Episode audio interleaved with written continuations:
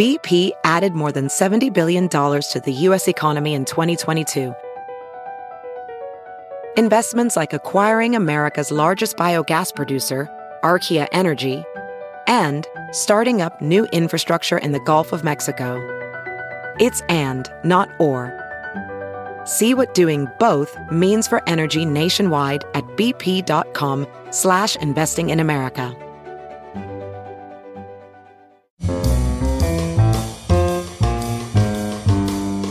It's Merriam-Webster's Word of the Day podcast for November 4th.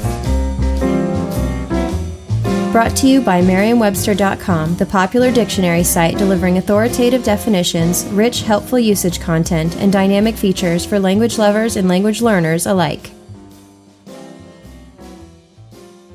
Today's word is dicker, spelled D-I-C-K-E-R. Dicker is a verb that means to bargain. Here's the word used in a sentence by Maria Puente from USA Today. As in any divorce, the lawyers will commence dickering mostly behind closed doors.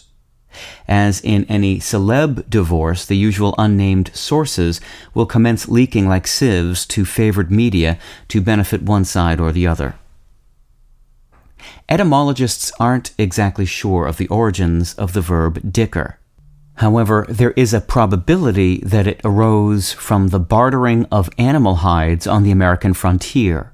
The basis of that theory is founded on the noun dicker, which in English can refer to a quantity of ten hides. That word is derived from decuria, the Latin word for a bundle of ten hides, and ultimately from the Latin decem, meaning ten.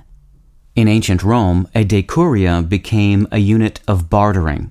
The word entered Middle English as dyker and eventually evolved to dicker.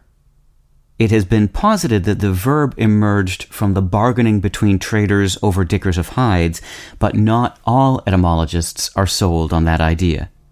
With your word of the day, I'm Peter Sokolowski. Visit Merriam-Webster.com for word games and quizzes, words at play blogs and articles, Ask the Editor videos, and real-time lookup trends. Visit Merriam-Webster.com today.